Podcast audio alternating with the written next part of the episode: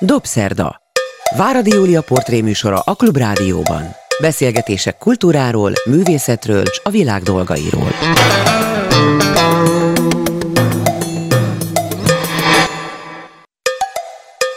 Dobszerda.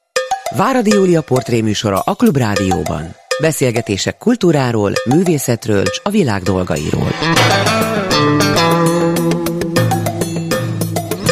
Jó estét kívánok, ez a Dobszerda, én Váradi Júlia vagyok. Itt ül velem nem egy ember, hanem kettő, pedig a Dobszerda portré vendégeivel egy személyes műsorokat szoktam készíteni. Ezúttal azonban két ember van itt, de nekem van egy erős benyomásom, hogy két test, de egy lélek. Lehet, hogy eltúlzom. Kovács Dominik és Kovács Viktor, vagy Kovács Viktor és Kovács Dominik egy betéjű ikerpár, ezért aztán nagyon-nagyon hasonlítanak egymásra, nagyon rendesek voltak, hogy más színű inget vettek, ezáltal már is tudom, hogy a kék inges Dominik, a fekete inges Viktor, te üdvözlöm mindkettejüket. Amit fontos elmondani, hogy mindketten írók már, drámaírók, novellaírók, eszéírók, rövid történeteket írnak, nem tudom, verseket írnak-e, majd elmesélik, és hogy a többes szám használata az teljesen rendben van, azt abból is lehet tudni, hogyha az ember elolvassa az eddig készült összes interjút, de abból is, hogy mindig ketten jegyzik a darabjaikat, az írásaikat. Hát most belevágunk abba, hogy hogy Nagyon lehet. Köszönjük, hogy itt lehetünk, és mi is jó estét, illetve jó napot kívánunk a kedves hallgatóknak. Most Dominikot hallották, és majd megpróbál mindig jelezni, bár nem is tudom, hogy mennyire fontos az, hogy hát a hallhatóság érdekében majd jelezzük ezeket a különbségeket, hogy éppen melyikünk beszél, de a határok úgyis elmosódnak. Ezt akartam kérdezni, nagyon fontos, hogy... Bízunk benne, hogy olyan tartalmi különbség nem lesz, ami miatt szükségszerűvé válik a megkülönböztetés.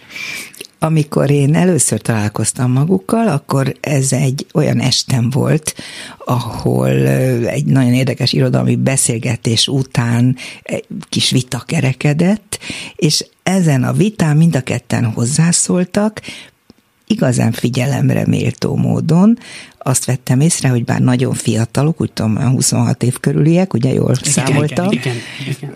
és mégis olyan tapasztalatról tettek tanúbizonyságot ebben a akkori vitában, ez egyébként Zoltán Gábor Orgia című regényéről, meg az azt követőkről volt szó, tehát ebben a témában is, ami számomra megdöbbentő volt. Úgyhogy tegyék meg, hogy egy kicsit bemutatják magukat, honnan mindez a tudás, és hogy lehet ezt megkettőzni. Egyszerűen csak a genetika? Hát akkor az örökös kérdés melyikön kezdi? Szerintem, mivel te vagy az idősebb, akkor... Viktor fogja kezdeni. Én a aztán megpróbálkozom vele, ha valamit rosszul fogalmaznék, akkor természetesen meg is kérem Dominikot, hogy segítsen benne, hiszen tévutakra mindig tévedhet az ember. Azt gondolom, hogy ez a fajta múlthoz való kötődésünk, ott ugye a történelmi időszakba kalauzolt bennünket, ma már történelmi időszakba kalauzolt bennünket a beszélgetés 44-nek egy nagyon szomorú időszakába, otthonról jött, és minden írásunkat, minden drámánkat örökség drámaként tudnánk meghatározni. Tehát az öröklött traumáknak, a trauma reprodukciónak, vagy a, a, a sorsoknak az összefonódásának mindig nagyon nagy ö, fontosságát találjuk meg az írásokban, és ezt próbáljuk a hétköznapok során is vizsgálni, kutatni. Ez az érdeklődés, ez abból is fakadhat, hogy a családunkban rendkívül nagy hagyománya volt a történetmesélésnek, a történeti kérdések megvitatásának, megbeszélésének, és a látásmód szélesítésének, ez mindig ö, ö, fontosnak ez tartották. Ez hogyan, miben nyilvánult meg? Azt olvasom, hogy nagymamájuk nagyon szeretett mesélni. Így van, a nagymamánk szerepe is nagyon meghatározó ebben, illetve mindenképpen említeném a dédnagymamánkat is, akit 12 mhm. éves korunkig ismerhettünk, ő 1924-ben született. Tehát egy nagyon gazdag élettapasztalat volt az, amit átadhatott nekünk, és és nagyon sok időt töltöttünk együtt. Az ő személyisége, mondhatom, hogy minden nap velünk van, az a fajta formáló hatása történeteinek az, az erőt ad nekünk, és kiindulási pontot jelent az írásokban, az az elfogadás, a humanitás, ami árad belőle, és emellett a munkaszeretet, a feladattudat. Illetve talán az is, hogy szembenézni bizonyos kérdésekkel adott esetben kevésbé ö, finomkodva, kevésbé ö, színezve a ö, múlt eseményeit, szembenézni, ö, szembe kerülni bizonyos problémakörökkel, fontos is uh-huh. a számunkra, az utókor számára. Egy nagyon már... szép mondatok, amiket most így elmondtak, majdnem úgy hangzik, mint hogyha már betanult mondatok lennének, mert annyira sokszor kellett elmondaniuk. Lehet, hogy én egy kicsit meg fogom bolygatni ezt a nagyon gyönyörűen összeállított válaszcsokrot. Beszéljünk egy kicsit a déd nagymamáról. Azt tudom, hogy Simon Tornyán nőttek föl, Pécset Pécset születtek. Pécset születtünk, de tulajdonképp csak megszülettünk ott, mivel koraszülöttek igen, voltunk. Koraszülöttek igen, voltak. Igen, igen. Nagyon? Nagyon, nagyon. Nagyon hét hónap, alig hét hónapra születtünk. És nem is volt hát könnyű hát az eredeti? volt, hogy életben maradunk-e. Talán ez is okozta azt a fajta szoros viszonyt, ami kialakult az idősebb generációval, a szüleinkkel, a szüleinkkel. És első gyerekek Igen, voltak, és egyetlen. és egyetlen gyerekek, gondolom fiatal igen. anyuka, igen, mert igen. hogy a déd nagymama, csak igen, a matematika igen, miatt. Igen. Simon tornya volt az a hely, ahol, ahol az életük gyerekként zajlott. Igen, viszont a nagyszülői háttér, a családi háttér az jobbára a szomszédos településhez, Cecéhez köthető, tehát ezek az élmények is Cecén értek bennünket a nagyszülői házban, illetve két házal arrébb a déd nagymamánál. Cece, egri csillagokból? Emlékszem a névre? Igen. így van. Egyébként ugye I. és Gyula és német László ír így erről. Van. A... Tehát egy olyan környezet nyilván, ahol egyrészt a város is közel van, de hát azért ez vidék, ez igen, a falu. Egy, igen, egyértelmű. A nagymama és a déd nagymama akkor milyen háttérből érkezett? Hát ők tulajdonképpen gazdálkodással foglalkoztak. Gazdálkodó családból érkeztek, és egy nagyon különleges tapasztalatot képviseltek, ugye mindig egyfajta továbblépésnek, az újnak a kutatása, a tehát ők nem kutattak szerintem, hanem egyszerűen csak Ha szembe jött velük egy új így van, információ, így van. így van, szembe jött velük egy új információ, lehetőségét látták a fejlődésnek, akkor azt megragadták, és édesanyák. Példák vannak erre? Hát például a dédnagyománk az összes folyóiratot járatta, ami akkoriban elérhető volt a számára, illetve egy nagyon szép történet, hogy egyszer a két világháború közti időszakban aratott a család, aratás volt, és éjszaka a mezőgazdasági munka után hazatérve nem lepihentek, hanem az édesanyjuk, ami ők nagymamánk olvasta nekik a Monte Cristo grófját. Na most ugye hajnali kettőre már kint kellett lenni, ugye kötelet fonni az aratáshoz, és mindketten a dédnagymamánk, a nővére, aki férfi munkát végzett kaszásként, a dédnagymamánk pedig ma, második marokszedő volt, mindkét munka rendkívül nehéz és megterhelő, de nem pihenésre szánták az éjszakát, hanem a Monte Cristo grófjára, és ez a regény azért is különleges a család történetében még, mert édesanyánk éppen ezt a könyvet olvasta, amikor mi megszülettünk. Oh, akkor ez, ez akkor így ilyen van egy olyan, végighúzódik. Igen, van egy olyan apropója, hogy ugye kilenc hónapra gondolt édesanyánk, és szegény előzőleg nem tudhatta, hogy mi történik, mivel veszélyeztet megterheltetett, terhes volt, sok időt töltött a kórházban, és nagyon beosztóan bánta Monte Cristo grófjával, hogy kitartson. Mm. Hát az utolsó oldalak nem, nem tudta elolvasni. Gondolom, azt elolvasta. Igen, így van, persze. persze. A nagymamájuk hány éves volt, amikor így mesélt maguknak? Tehát ő nagyon öreg néni volt 72 már, vagy? éves volt, amikor mi megszülettünk. Tehát olyan 80 körül volt, uh-huh. amikor az igazi történeteket, amikre már mi is emlékszünk, átadta nekünk. Egy-két ilyen történetet vissza lehetne idézni? Hát nagyon emlékezetes volt például ez a mezőgazdasági munkával kapcsolatos, és a Monte Cristo grófjával ja, kapcsolatos anekdota. Az édesanyjáról, az üknagymamánkról mesélt igen sokat, aki németül is beszélt, és mesélt nekik német népmeséket is, emellett magyar történeteket. Az édesapja pedig a Móri Zsigmondnak a Rózsa Sándor című ciklusát, ugye később ez regényként Igen. híresült, ezt szerette rendkívül,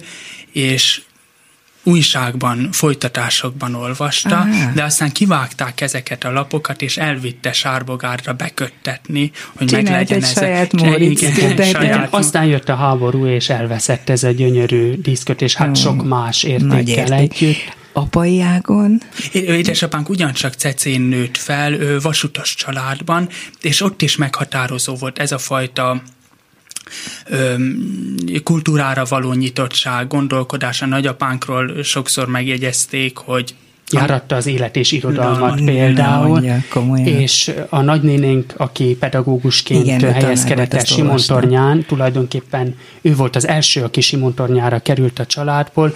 Ő nagyon sokat foglalkozott velünk gyerekként, tehát a számára is fontos volt az, hogy idejekorán operába járjunk, színházba járjunk, és ő Simon volt, tornyáról operába. Hogyan? szervezték a bérletet annak igen, idején. igen, hétvégente mindig mentünk az Erkel színházba, akkor volt, hogy az Erkelt felújították, a Táliában voltak ezek az Tehát előadások. vonattal följöttek Vonattal Pestre, a gyerekek, és így mentek operába, édesanyánk vagy a nagynénénk vitt bennünket, és Fantasztikus. előadásosokat láttunk a Az első, ami megmaradt bennünk például 2003-ból, 2004 tavasza volt talán már, első osztályosak voltunk, ez egy János Vitéz például. és Amire Kalmár aztán Magda most volt a... így, ugye mostanában valami János Vitézhez kötődő dolog is íródott, ha jól olvastam.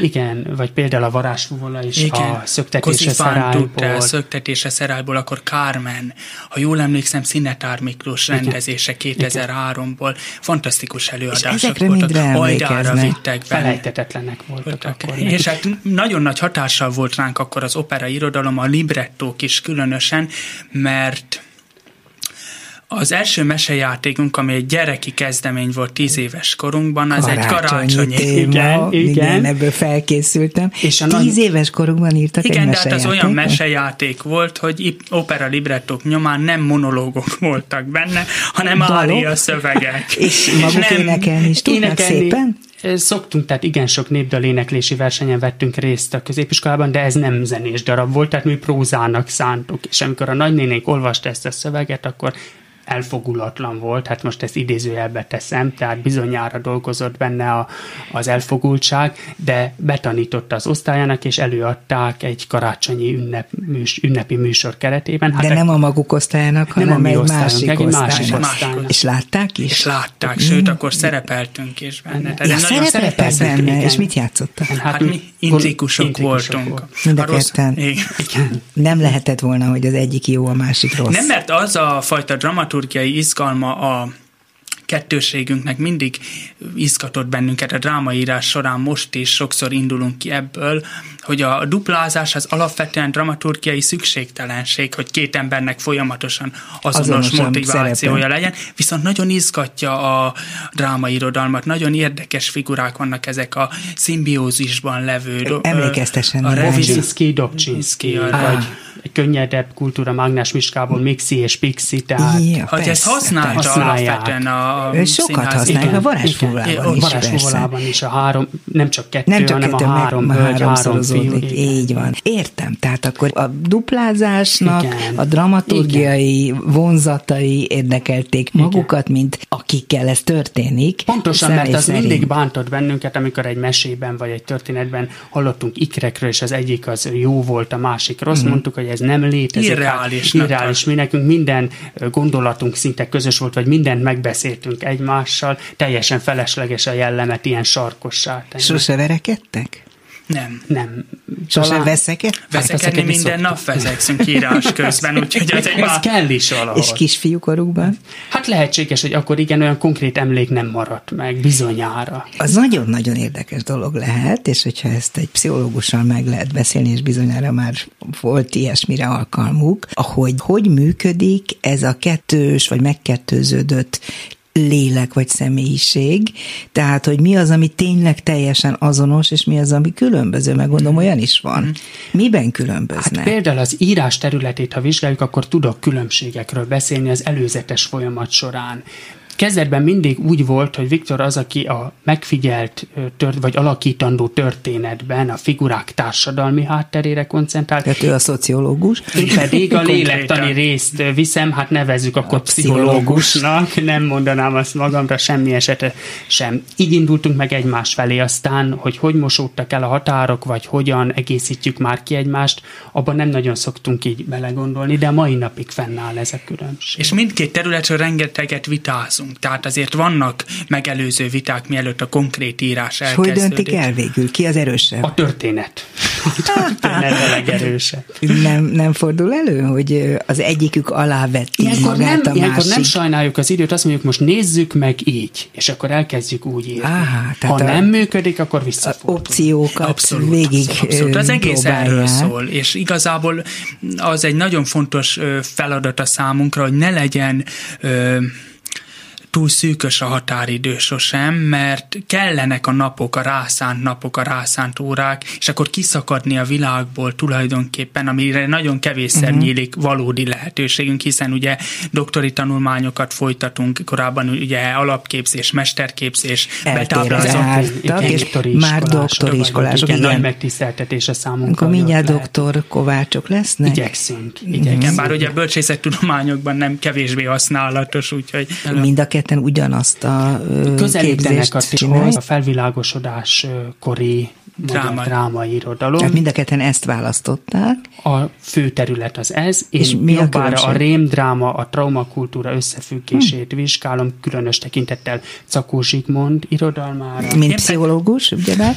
Én Igen. pedig az intrikusé alakábrázolásnak a Pesti Magyar Színház 1837-es intézményősülését követő időszakban a repertoáron való jelenlétét, hogy mi az, amit az osztrák, vagy francia, vagy nyugati színházkultúrából kölcsönzött a kiépülő, meg kialakuló magyar ö, vígjáték és tragédia hagyomány. Most például a népszínműre is egy echte magyar műfajként gondolunk, holott ha ezt analitikusabban vizsgáljuk, azért rendkívül izgalmas előzményei vannak a Folstük, a Lokálstük, a Zauberbusse, mind osztrák. Ötöst adnék most azonnal. Próbálom elképzelni, hogy hogyan dolgoznak.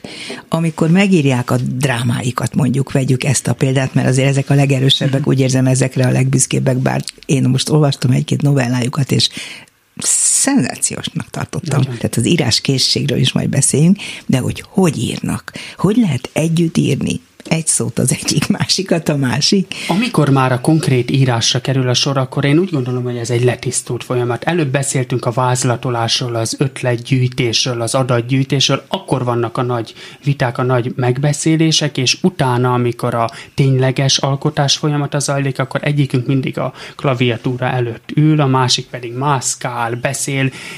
Valahogy az átélés írásában hiszünk. Ez nagyon szép, de konkrétan kiírja le a mondatot. Változik, folyamatosan változik, állandó helycserék vannak ott a laptop előtt, mert hiszen a gondolattól függ. Tehát egy laptop Sokszor van, figyeljük egymást, és amikor ugye mindkettőnknek a szeme csillog, hogy ez jó gondolat, akkor valaki odaül és leírja. És hogy ki azt az, hogy azt nem nagyon tudjuk ö, Azt eldönteni. éppen a pillanat dönti el. Mhm. És van olyan, hogy az egyikük leír egy mondatot, és a másik azt mondja, "Ö, ö, Ezt, ezt erről mi mindig beszélünk, fenébe." beszélve írunk. Tehát mondjuk a mondatokat egymás között, és akkor lehetséges, hogy én mondok valamit, a Viktor pedig még helyesbít, vagy változtat Mhm. rajta. Akkor én lehet, hogy vissza.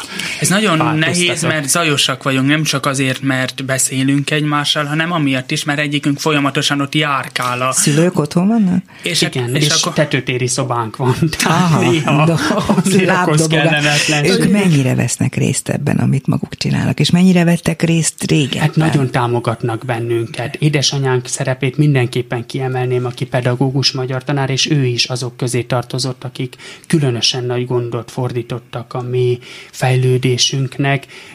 Nála is előfordult, és rendszeres programunk volt, hogy nyaranta feljöttünk Budapestre, itt voltunk az ő unokatestvérénél, és akkor ilyen nyári előadásokat néztünk, könyveket vettünk. mindig elolvassa az írásokat, és ő nagyon kritikus szemléletű Ah, áll jó. az égnek. Az nagyon, tehát hogyha van a családban egy kritikus. Igen, igen, ez- erre azért a környezet, állandó környezetünket mindig rávesszük, hogy, hogy Csak határozottan, csak keményen szedjenek szét bennünket. És fogadják a mama Absz- kritikáját? Hát szeretjük, szeretjük a Nagyon szeretjük a kritikát. Kritikál. És apuka? Ő is mindig elolvassa. Tehát az édesanyjuk tanár, de az édesapjuk mivel Az foglalkozik? édesapánk ő irodai munkát végez, uh-huh. tehát egy lámpagyártó cégnél. És mind a kettőjüket érdekli a téma, amivel foglalkoznak igen, a igen, fiúk, és igen, az igen, írásmű, igen. ami abból Édesapámnak és a keletkezik. múlthoz való kötődése, ő nagyon korán elvesztette szüleit, kései gyermek volt. Emlékszem arra, hogy amikor ő korábban szállítással is foglalkozott, akkor kiskorunkba elvitt magával, és az utakat mindig végigmesélte. Tehát a saját történeteit, a szüleinek az alakját, annak ellenére, hogy mi na- ne, az a egyáltalán nem találkoztunk. Az édesanyja 97 februárjában elhunyt, mi 96 áprilisában születtünk, tehát nincs, Nincs Közös kép őrzi azt, hogy találkoztunk. de a történeteik ott vannak velünk, mert apuka átadta ezeket. És jól mesél. és nagyon jól nagyon mesél. jól mesél. Tehát ez nagyon, a fogalmazás készségük, ezt próbálom megfejteni, hogy honnan, honnan jött. Ezek szerint akkor a az szülősznek egész meg volt nagyon hozzá. Szerette a történeteket, de valahol, ö, bocsánat, hogy egy kicsit illúzió romboló vagyok, szükség is van erre, mert mindig ketten beszélünk, és az kellemetlenségeket tud okozni, hogyha egymásra beszélünk, tehát ez a fajta szerkesztettség, ami miatt kritizálnak is bennünket néha, hogy hát nem igaz, hogy ilyen ö, szövevényes mondattekervényekben tudjátok csak kifejezni magatokat, erre valahol szükség van. Igen, hiszen nem akarjuk, hogy egymás szavába vágjunk, nem akarjuk, Ezt hogy tanulták, hogy hogy lehet megállni? Megszoktuk, vagy Megszoktuk. valahogy kitapasztaltuk ezt, hogy, hogy legyen. Milyen módszerrel? Hát akár beszélgetések folyamán, hogy levontuk a tanulságot, mikor kifejező az ember. Meg hát szerintem a közös írás ebben nagyon sokat segít, mert ott menni kell előre, ott, ott van a lap, illetve hát ott van a monitoron, azt meg kell írni, kialakulnak a pozíciók, ösztönszerűen. Mm. Ez valahogyan nehéz kívülállóként ezt megfogalmazni, hiszen ott akkor benne vagyunk, és, és olyan számunkra sem mindig felfogott vagy kívülről követett dolog ez. De az biztos, hogy a családban nagyon sokan meséltek nekünk, és nem akarok elfogult lenni, de szerintem jó mesélők vettek bennünket Igen, körül. Hát ehhez nem kell elfogultnak lenni, ha jók voltak a mesék, Én azt nagyon maguk szerettem. pontosan tudhatják. Maguk is jó mesélők? Be nem áll a szám. Be nem áll a szám. Olyan, mint a ezt is. Déd nagymama? Tanulták? Tanultuk tőlük. Ja, tőlük. Ránk ragadt, nem tudatosan, tehát nem egy ilyen iskolai szintű tanulásra kell itt gondolni, hanem, hanem valahogy a szokás. Uh-huh. A szokás Tehát volt dramaturgiája annak, igen, amit a déd igen, vagy volt- a volt nagymama. Sőt, nagyon érdekes, mi ővele sem találkoztunk, de a nagymamánknak az édesapjáról ö, említik ezt sokszor a családban, hogy rendkívül jó mesélő volt. Mm. Ő neki régi papírjait, iratait találtuk meg, és hát rengeteg ugyancsak könyv, újságcikk, Feljegyzés. feljegyzés maradt. Tehát ez a És fajta... nem csak a gyakorlati életnek a feljegyzései, hanem éppen a számára fontos információknak, Amiket a tudásnak. rádióban hallott, ugye ilyen-nappal hallgatta a rádiót, és leírta magának, hogy mi történt. Meg, És jól írta és le. jól írta le. Mhm.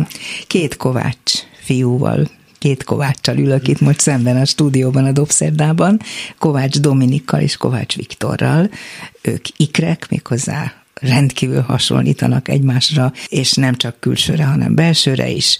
Ugyanazzal foglalkoznak, ugyanaz érdekli őket, írnak, írók, irodalomtudományjal foglalkoznak, drámákat, novellákat, elbeszéléseket, eszéket, mindenféle műfajt próbáltak már. Verset is írtak? Az nem, ez kimaradt. Egyikük sem? Nem, nem próbálkoztak. Illetőleg le? ugye a drámák betétjeként, ahol ugye kever, Dalok. kisebb a tét, dalok, szongok, de ezeket semmiképp sem mes, mondanám versnek, még akkor sem, ha mondjuk a monodrámáinkban, ahogyan az értelmezői ö, említették sokszor, sok az úgynevezett lirikus rész, a lírai betét, de mégis azt érzem, hogy versként mon, egy monodráma nem működhet jól. A mi monodrámánk semmiképpen sem, mert éppen az a koherencia, ami cselekményt ad az egésznek, a verset túlírtá Értem, teszi. értem, értem, világos. Tehát túl sok mesélni Igen, valójuk van igen, ahhoz, igen, hogy azt igen. versben meg lehessen fogalmazni. Akkor viszont most szerintem legyünk ennél is konkrétabbak, és beszéljünk az írásművekről, amelyek közül ugye a karácsonyi mesejáték volt az első. Mi volt a második? Hát akkoriban elég sok mesejátékot írtunk, meséket is. Például igen fontos a számunkra azokban az években keletkezett az az írás, amikor a dédnagymamánkat elveszítettünk, és írtunk egy emlékmesét róla. Ezzel neveztünk a Kossuth Rádió nagymese programjára, és nagy örömünkre a 30 legjobb alkotás közé került az írás hangjáték formájában elhangzott annak hmm. idején. És milyen érdekes fordulat, hogy akkor Szokolai Brigitta volt a dramaturg, akivel aztán a Színházi Dramaturgok CE által szervezett nyílt fórumon találkozhattam. Ami nagyon Olyan, fontos ami nagyon, fontos. nagyon fontos írásként emlékezünk arra a 2013 tavaszi szövegünkre, amivel az Erkel diák ünnepeken szerepeltünk. Ez egy akkori bűnesetet dolgozott fel, egy, ö, tulajdonképpen a modernkori rabszolgatartásnak a cseppet sem, hogy Ez is a... mondjam, könnyű témájával foglalkozunk. Ez a, ennek Piri a főszereplője. Igen, igen, igen. igen. Mi történt ezzel a szegény Pirivel? Hát egy tulajdonképpen állami gondozásból vettek ki egy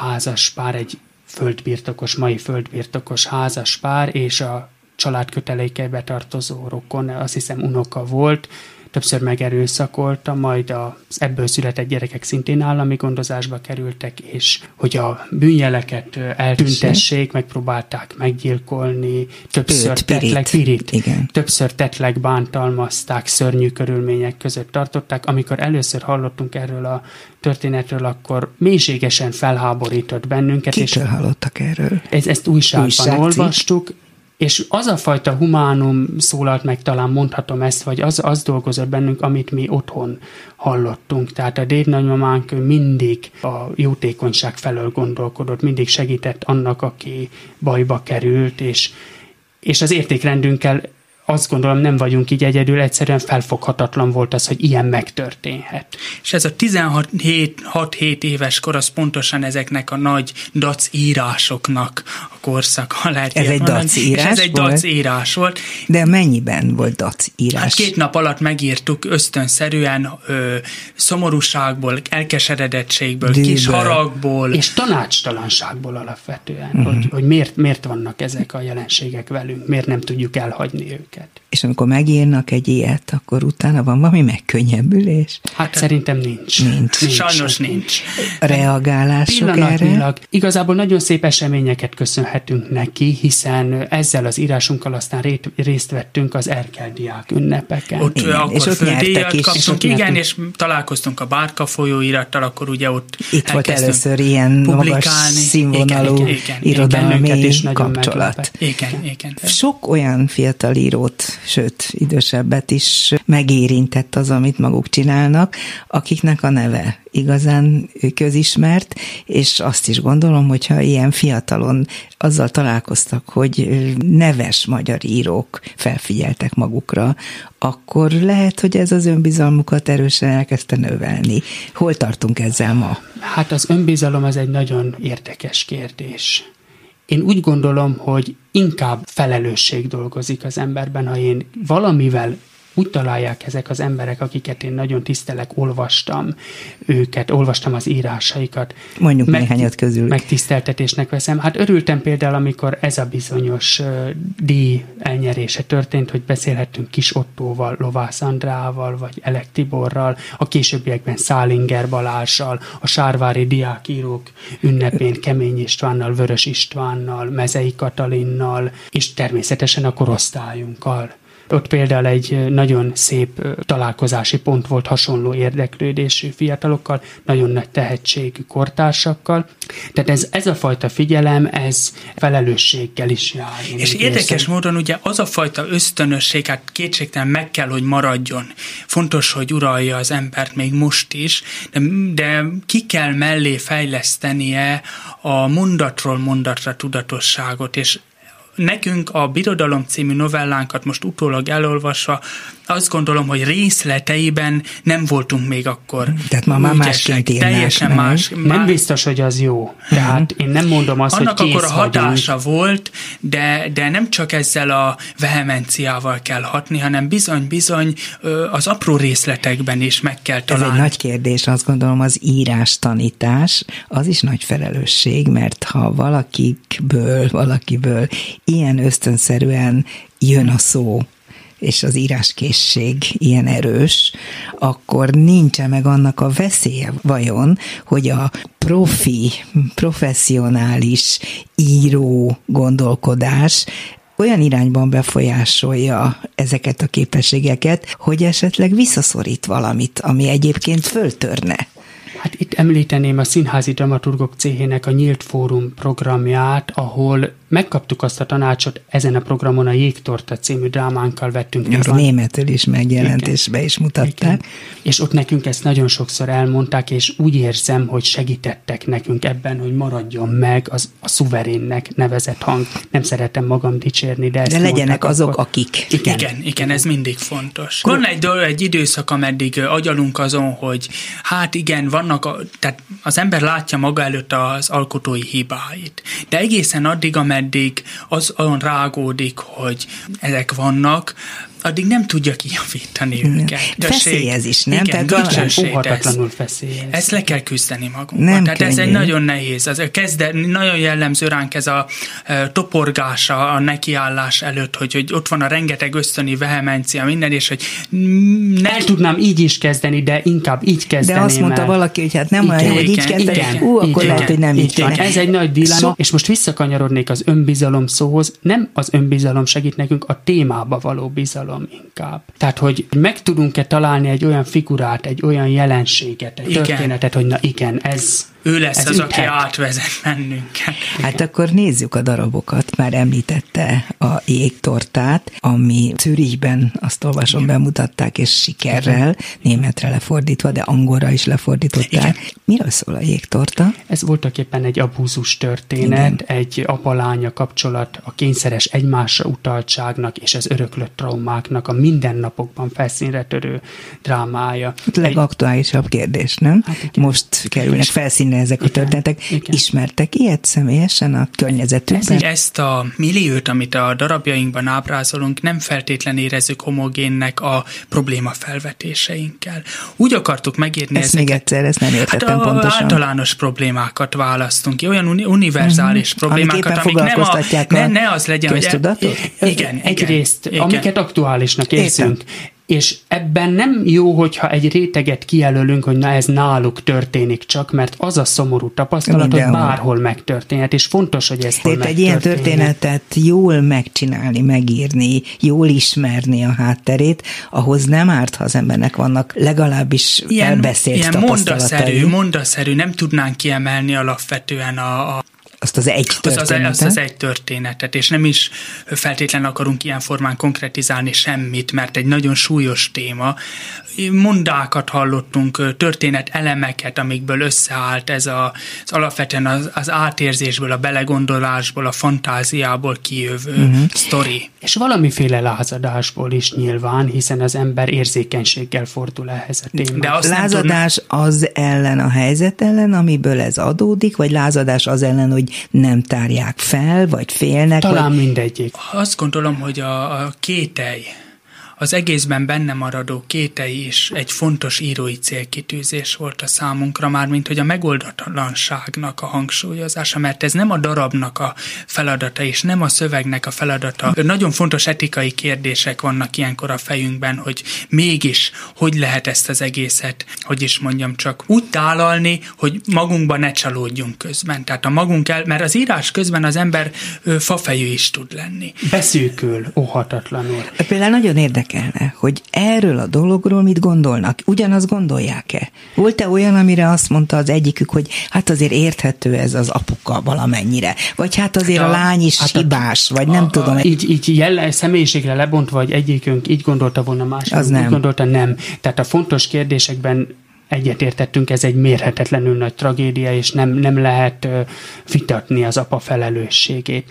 Talán-talán a történelmi helyzet, a személyközi kapcsolatokba beívódó traumák azok, amik, amik bizonyos értelemben Gyuri bácsi, tehát az elkövetőt is áldozattá tesznek. Ő egy valamikori gazdag, gazdag családból származva elveszít mindent, és ezt a fajta birtoklási ösztön terjeszti ki a lányára. Itt jött a már, pszichológus. Igen, Dominik. már mint uh, cukrászmesterként itt jön a szociológus. Szociológus, igen. igen. Hát a Gyuri bácsival azért volt fontos nagyon sokat foglalkoznunk, mert meg kellett érteni. Tehát úgy nem lehet, megvetésből sem tudsz, tudunk mi például csak és és kizárólag megvetésből sem tud az ember jól ö, fogalmazni, vagy alakot megteremteni. Ki volt a Gyuri bácsi? Ismertek nem, hozzá hasonló? Ez nagyon fontos, hogy konkrét példákból nem indultunk ki, ne, mindig fiktív történeteket Jó, ezt tudom, csak ez hogy volt-e mintájuk, vagy Indulatokat láttunk, Aha. legváltozatosabb forrásokból. Miket olvastak el hozzá? Igazából konkrét felkészülési folyamat, azért nem mondanám, hogy volt, a vázlatolás az megtörtént, de igazából ez egy jóval ösztönébb játék Igen, volt érdekes. Akkor. Ösztöni, uh-huh. teljesen ösztöni.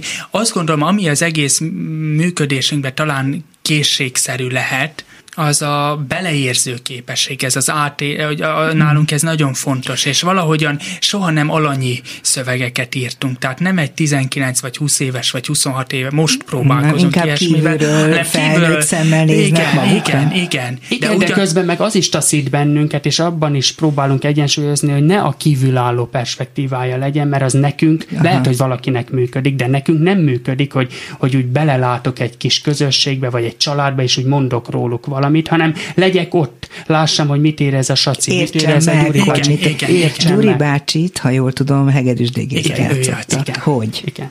Fantasztikusan. A vele való találkozás úgy érzem, hogy sokat formált rajtunk, és egy nagy példaszerű tapasztalatrendszert adott át az alatt az idő alatt, amíg a felolvasó színházi bemutatóra készültünk. Az az alázat, az a fajta kíváncsiság és professzionalitás, amivel ő a szövegünkhöz fordult. Hangsúlyozom, hogy 21 évesek voltunk. Beszélgettek is egymással sokat? Sokat, sokat, sokat, sokat És segített is valamit igen, abban, igen, hogy a tovább gondolásnál igen, igen, igen, igen. És hát ugye akkor, alakuljon? Akkor már kész volt a darab. Tehát ez a Nyílt Fórum programnak a végállomása volt, hogy teljes felolvasó színházi mm. formában elhangozhat a... Rendesen színpadra vinni, csak Svájcban? Svájcban, eddig Svájc. Svájcban. És ott milyen volt a német visszhang, és ne, milyen volt a német előadás? Nagyon, nagyon érdekes volt, ahogyan a rendezés, Evelyn Rattering rendezése kulcsokat talált, fogódzókat talált, ahhoz a sajátosan Közép-Európára jellemző, Országra. vagy Magyarországra jellemző kultúrára, amiben mondjuk a jégtorta megjelenik, gondolok itt a magyar népdalokra, a nótákra, ők például egy kicsit a sláger kultúrát, romli kultúrát, hozták ebbe az egészbe könnyű zenei motiv, song stílus, és ennek nagyon örültünk, hogy úgy láttuk, hogy abban a közelben európai is, igen, igen, igen, működik. Látták? Mert, láttuk, nem voltunk kint, mert pandémikus időszak vagy. volt, hanem közvetítették az előadást. Sőt, hát igazából az eredeti előadás az 2020 tavaszán lett volna, nagyon-nagyon örültünk a színházi világnapra tervezték oh. a bemutatót, aztán egy évvel későbbre tolódott, akkor is nagyon örültünk és követtük. Utána volt velünk egy beszélgetés és a rendezővel, hát nagyon izgalmas volt. Beszéljünk arról az írásukról, ami olyan, mint egy mini dráma, egy idős embert eltartó Gabi uh-huh. szerepel, egy pár mondatos írásmű valójában. Igen, az egyesség. Olyan volt a számomra, mintha nagyon-nagyon tapasztalt felnőtt emberek sokat megélt, sok mindent ismerő, felkészült írók, vagy író írta volna. Honnan volt ez a tudás? Ez nagyon örömteli hallani. Ez egy nyolc éves szöveg, tehát 2014-ben írtuk, és ez volt az egyik olyan novellánk, Nem amivel... voltak még 20 évesek? Nem voltunk 20 évesek, tehát Le. semmi életünk akkor, De akkor hogy így mondjam, nem? Miből? Hát akkoriban például, illetve ez a napjainkban is, hál' Istennek így van, ha mondjuk az, a nagypapánkat meglátogatjuk, akkor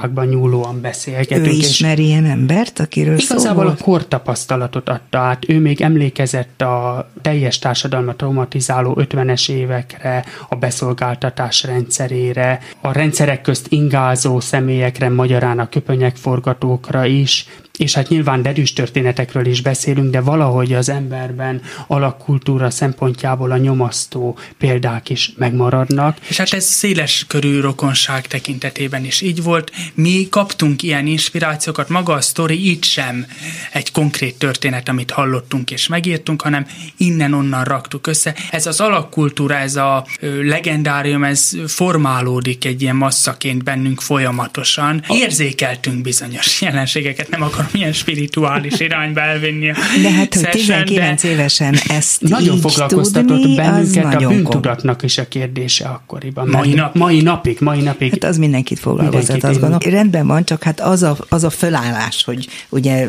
nagyon gyakran fordult, és fordul elő nyilván ma is, hogy valaki pénzért vagy lakásért eltartási szerződést kötnek, és akkor ott van egy öreg ember, és ki kit használ ki, ez most egy másik kérdés. De még egyszer mondom, szóval azt gondolom, hogy valahogy felnőtt agyú fiúkról van szó, lehet, hogy már kiskorukban is, kisfiúkorukban is ennyire nagyosan gondolkodtak. Hát előfordulhat, mert ö, ugye mindig felnőttek, sőt, jóval idősebbek vettek körül bennünket. Nem ugye, játszottak be magukkal Az is egyforma korú volt, az gyerekekkel? is volt, játszottunk, voltak neki.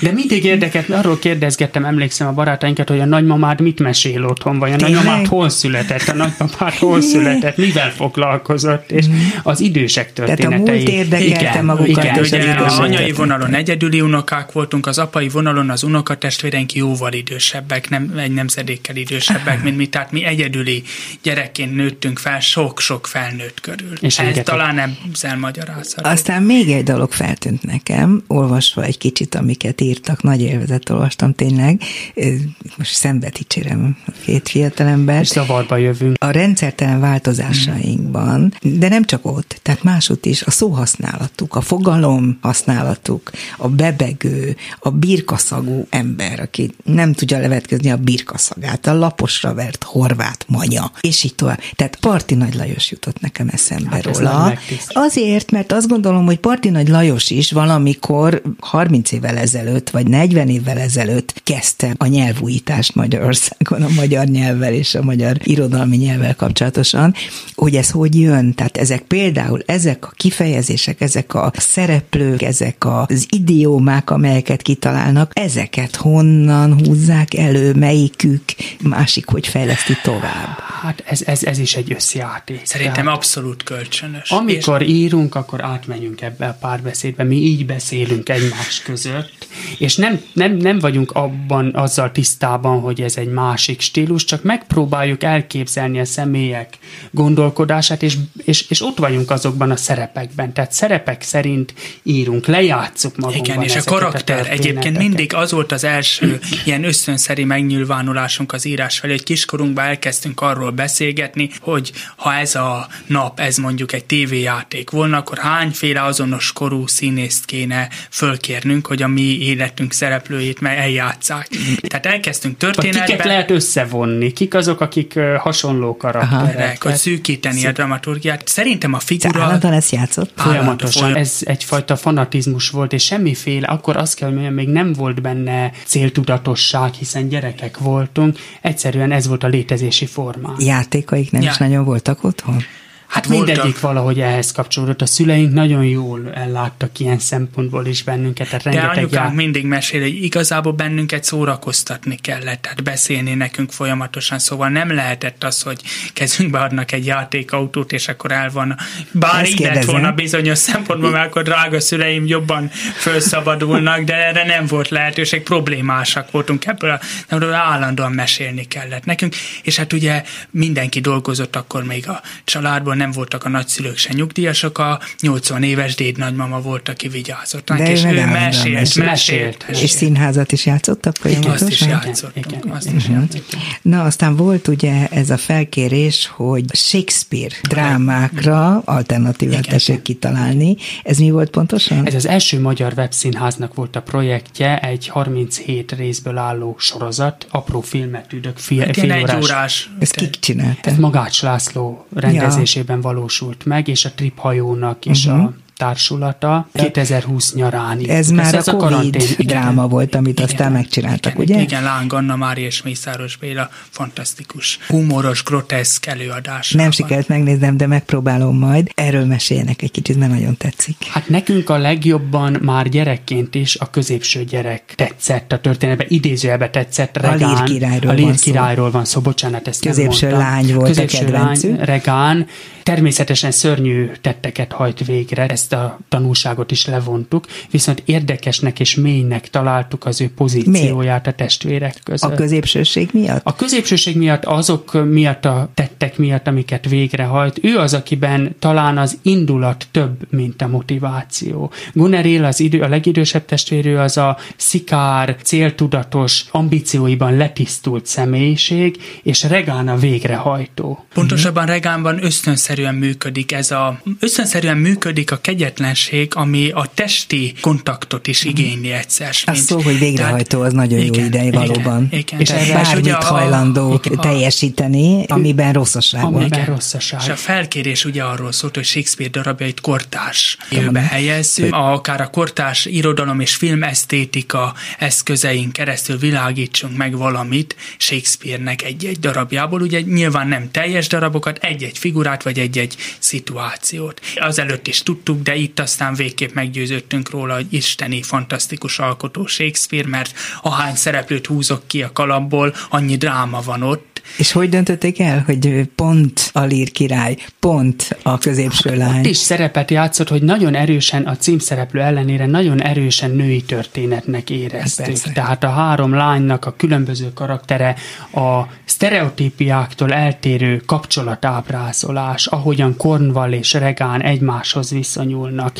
Volt még egy jelöltünk, ezen sokat vaciláltunk, hogy esetleg a vízkeresztnek a malvólióját, amit ugye egy komikus, gonosz udvarmesterként ismerünk a legtöbben, Igen. de ez egy rendkívül mély, rendkívül boldogtalan, szerelmes férfi egyébként, hogy esetleg egy monodrámába egy kudarcos egy igazi ember, kudarcos egy ember. igazi kudarcos ember, pontosan ez a két jelöltünk volt, és akkor mivel a Regán esetében több volt az interakciós lehetőség, illetve ott van a harmadik felvonás hetedik jelenete, jelenete amikor az a szörnyűséges tett megtörténik, hogy kiszúrják Gloucester Igen. szemét. Az egy, izgató. Azt a pillanatot ragadtuk meg, tehát a történet az ott játszódik, hogy várnak Gloucester Gloucesterre, az elfogott Gloucesterre. Uh-huh. Az indulati felfokozottság, a korábbi események pörgése az ő szemük előtt, az mozgatott bennünket.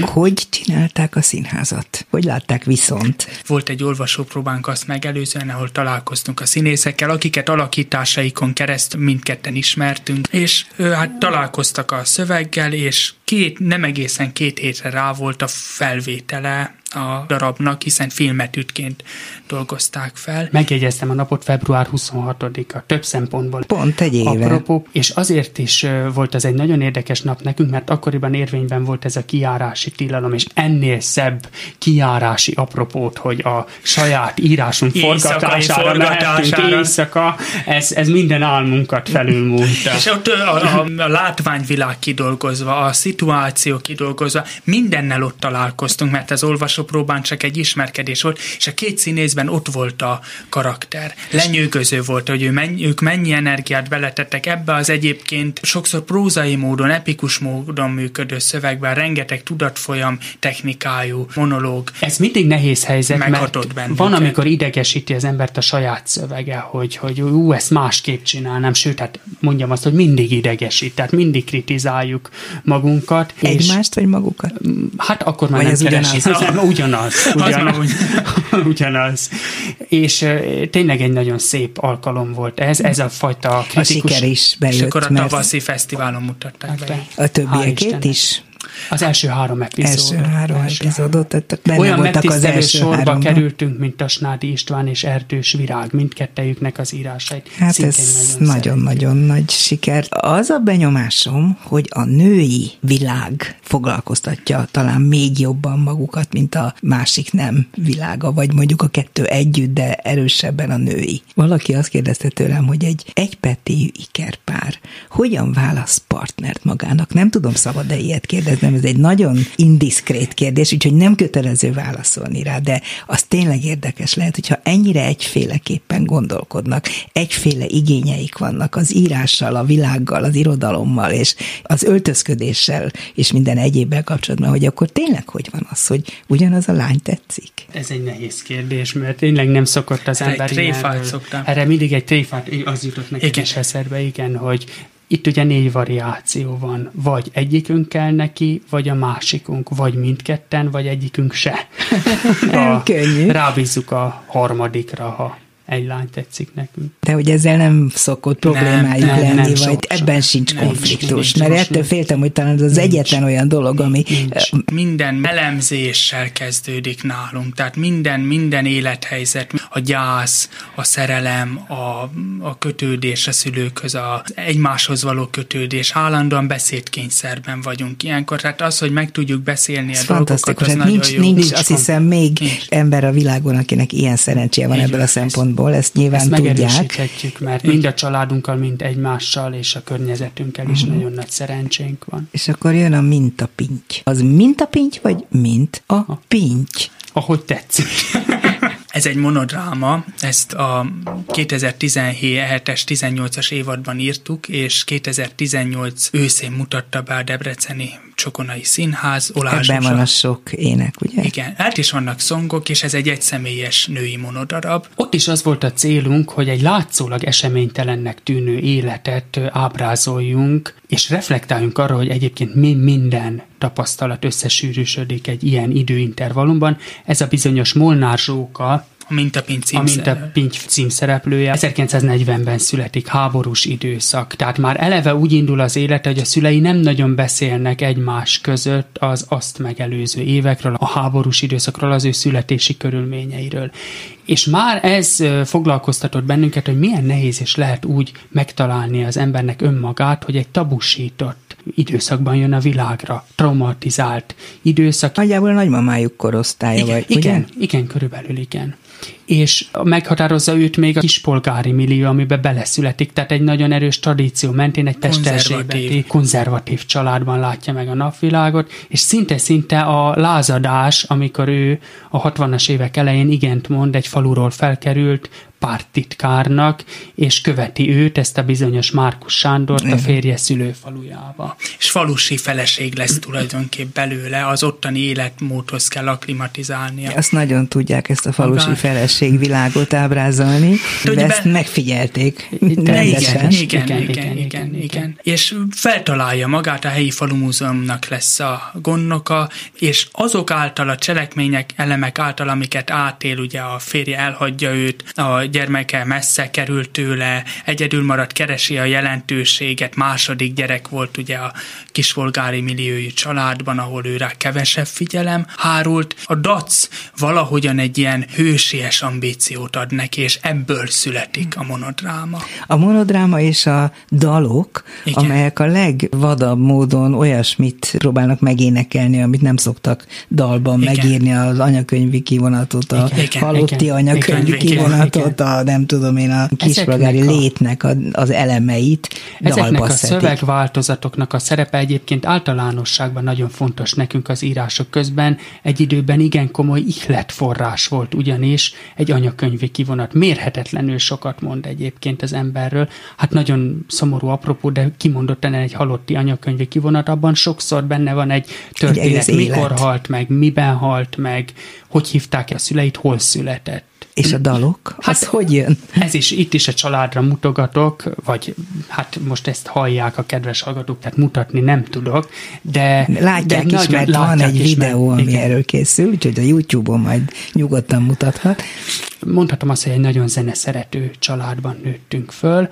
A dédnagymamánk is sokat énekelt nekünk, illetve később a klasszikus zene irányába is, ahogyan a Viktor említette, tereltek bennünket, operába vittek, valamint a középiskolai évek alatt több némtaléneklési versenyen is részt Tehát jól vettünk. tudnak énekelni. Igen, igen. Hát, hogy jól, azt megint nem Igen, de örültünk Örül. neki, mert több középiskolás díjat kaptunk annak idején. Szerettük ezt is csinálni. Most a legújabb tervekről már lehet beszélni, vagy van babona? Van is, meg nincs is. Jelenleg a Radnóti Színháznak az írói rezidencia programjának vagyunk oh. a meghívott szerzői, tehát különösen nagy öröm ez az életünkben, és nagyon köszönjük. És igazából itt is a tanulási folyamat az elsődleges nekünk. Előadás elemzéseket írunk, majdnem minden este színházban vagyunk, és a színházi előadások mögötti folyamatokat is láthatjuk, a próbákat, a rendezői koncepciók felépülését, beszélgethetünk rendezőkkel. Tehát úgy gondolom, hogy ez egy olyan hiánypótló lehetőség, aminek minden szerző örülnek. De ez még csak a jelen tevékenység. Tevékenység, és akkor most a formálódik egy darab ez alapján, a program számára. Ezen dolgozunk aktuálisan, illetve nemrég fejeztük be a Pannon Várszínház felkérésére írt, ugye karaffa töredéket most kortás írók számára tették elérhetővé, és kérték fel őket. Ugye Petőfinek van egy töredékben maradt drámája. Erről nem olyan régóta tudunk egyébként. Igen, egyébként ez egy viszonylag friss információ. És az egyik utolsó munkája, tehát 47 július. És félbe maradt. Félbe maradt. maradt. Pontosabban 13 oldal van meg belőle. És ennek a meghívásos pályázatnak az volt a középpontjában, hogy a felkért kortárs szerző az milyen befejezést, vagy milyen alternatív drámaszöveget tud elképzelni. Ezt csinálják. Csináltuk, most Kész? le, közeledik ugye leadási határidő, tehát ezzel elkészültünk, ha lehet ilyet mondani, hogy az ember elkészül valamivel. De Viktor azt mondta, hogy egy új is készül, egy új darab. És ugye is készül, készül az új darab a Radnót író rezidencia program számára. Téma. Hát itt is egy útkeresés, így vidéki fiatalembernek a, az ambíciója fotósként tevékeny tevékenykedik, és hogy milyen lehetőségeket tud találni. Művészfotós szeretne lenni, tehát van egy ilyen ambíciója. Most egy kicsit ugye a saját korosztályunk és a saját nemünk fele. Nem fordulunk. beszéltünk a közéletről, pedig tudom, hogy nagyon komolyan figyelik azt, ami körülöttünk történik. Ha csak egy mondattal lehetne jellemezni azt, hogy hogy érzik magukat ebben az országban, annak nagyon örülnék. Kortás irodalommal foglalkozó egyénként talán az a mondat foglalja el össze drámaíróként is a működésünket, hogy ez egy szerelmi házasság, kétségtelenül, de nincs az a szerelmi házasság, ami egy jó staférunkat ne bírna el. És hát... Szerelmi házasság az irodalommal? Az irodalom, az irodalommal, az irodalom. a drámával. De nem az országgal. Mert én most erről kérdeztem. Hát ott is egy kicsit az irodalom felől közelítve, és egy kicsit a családi indítatást is szóba hozva bennünket mindig az elmélyülés irányába intettek, és, és nem, nem tetszik, e, ha szabad így fogalmazni, nem tetszik ez a fajta terjedő felületesség, nem akarok általánosítani, és nem akarok egyéneket megbántani ezzel, de tapasztalunk egy ilyet, hogy minthogyha az összetett történetek nem érdekelnék a, az embereket. De mindig csak az egyik oldalát látják, vagy igen, a másik igen, oldalát, igen, ezt akarják igen, ezzel mondani. Ezt akarjuk. A beszélgetés azt gondolom, hogy nagyon fontos. Ezt maguk meg tudják tanítani, azt gondolom. Kovács Dominik és Kovács Viktor volt a mai vendégem a Dobszerdában. Nekem nagyon nagy öröm volt magukkal beszélgetni. Köszönöm szépen, nagyon hogy idejöttek. Részünkről az öröm és a megtiszteltetés. Köszönjük, Köszönjük szépen. szépen. Kemény Dániel, Lantos Dániel, Csorba László, Budai Márton és Pálinkás János segített a műsor elkészítésében. Köszönöm szépen az ő segítségüket. A műsorunkat láthatják majd a YouTube-on, péntek estétől biztos, hogy fönt lesz, nézzék Viktort és Dominikot, érdemes, nézzék meg a honlapunkat, mert ott is látnak képeket és információkat a Kovácsi Kerpárról, és mindenhol hallgassák a Klubrádiót, amilyen fórumon csak lehet annak mi nagyon örülünk, és remélem, hogy a hallgatók is. A szerkesztő műsorvezető Váradi Júlia volt. Köszönöm a figyelmüket, viszont hallásra! Dobszerda a világ dolgairól beszélgetett vendégével Váradi Júlia.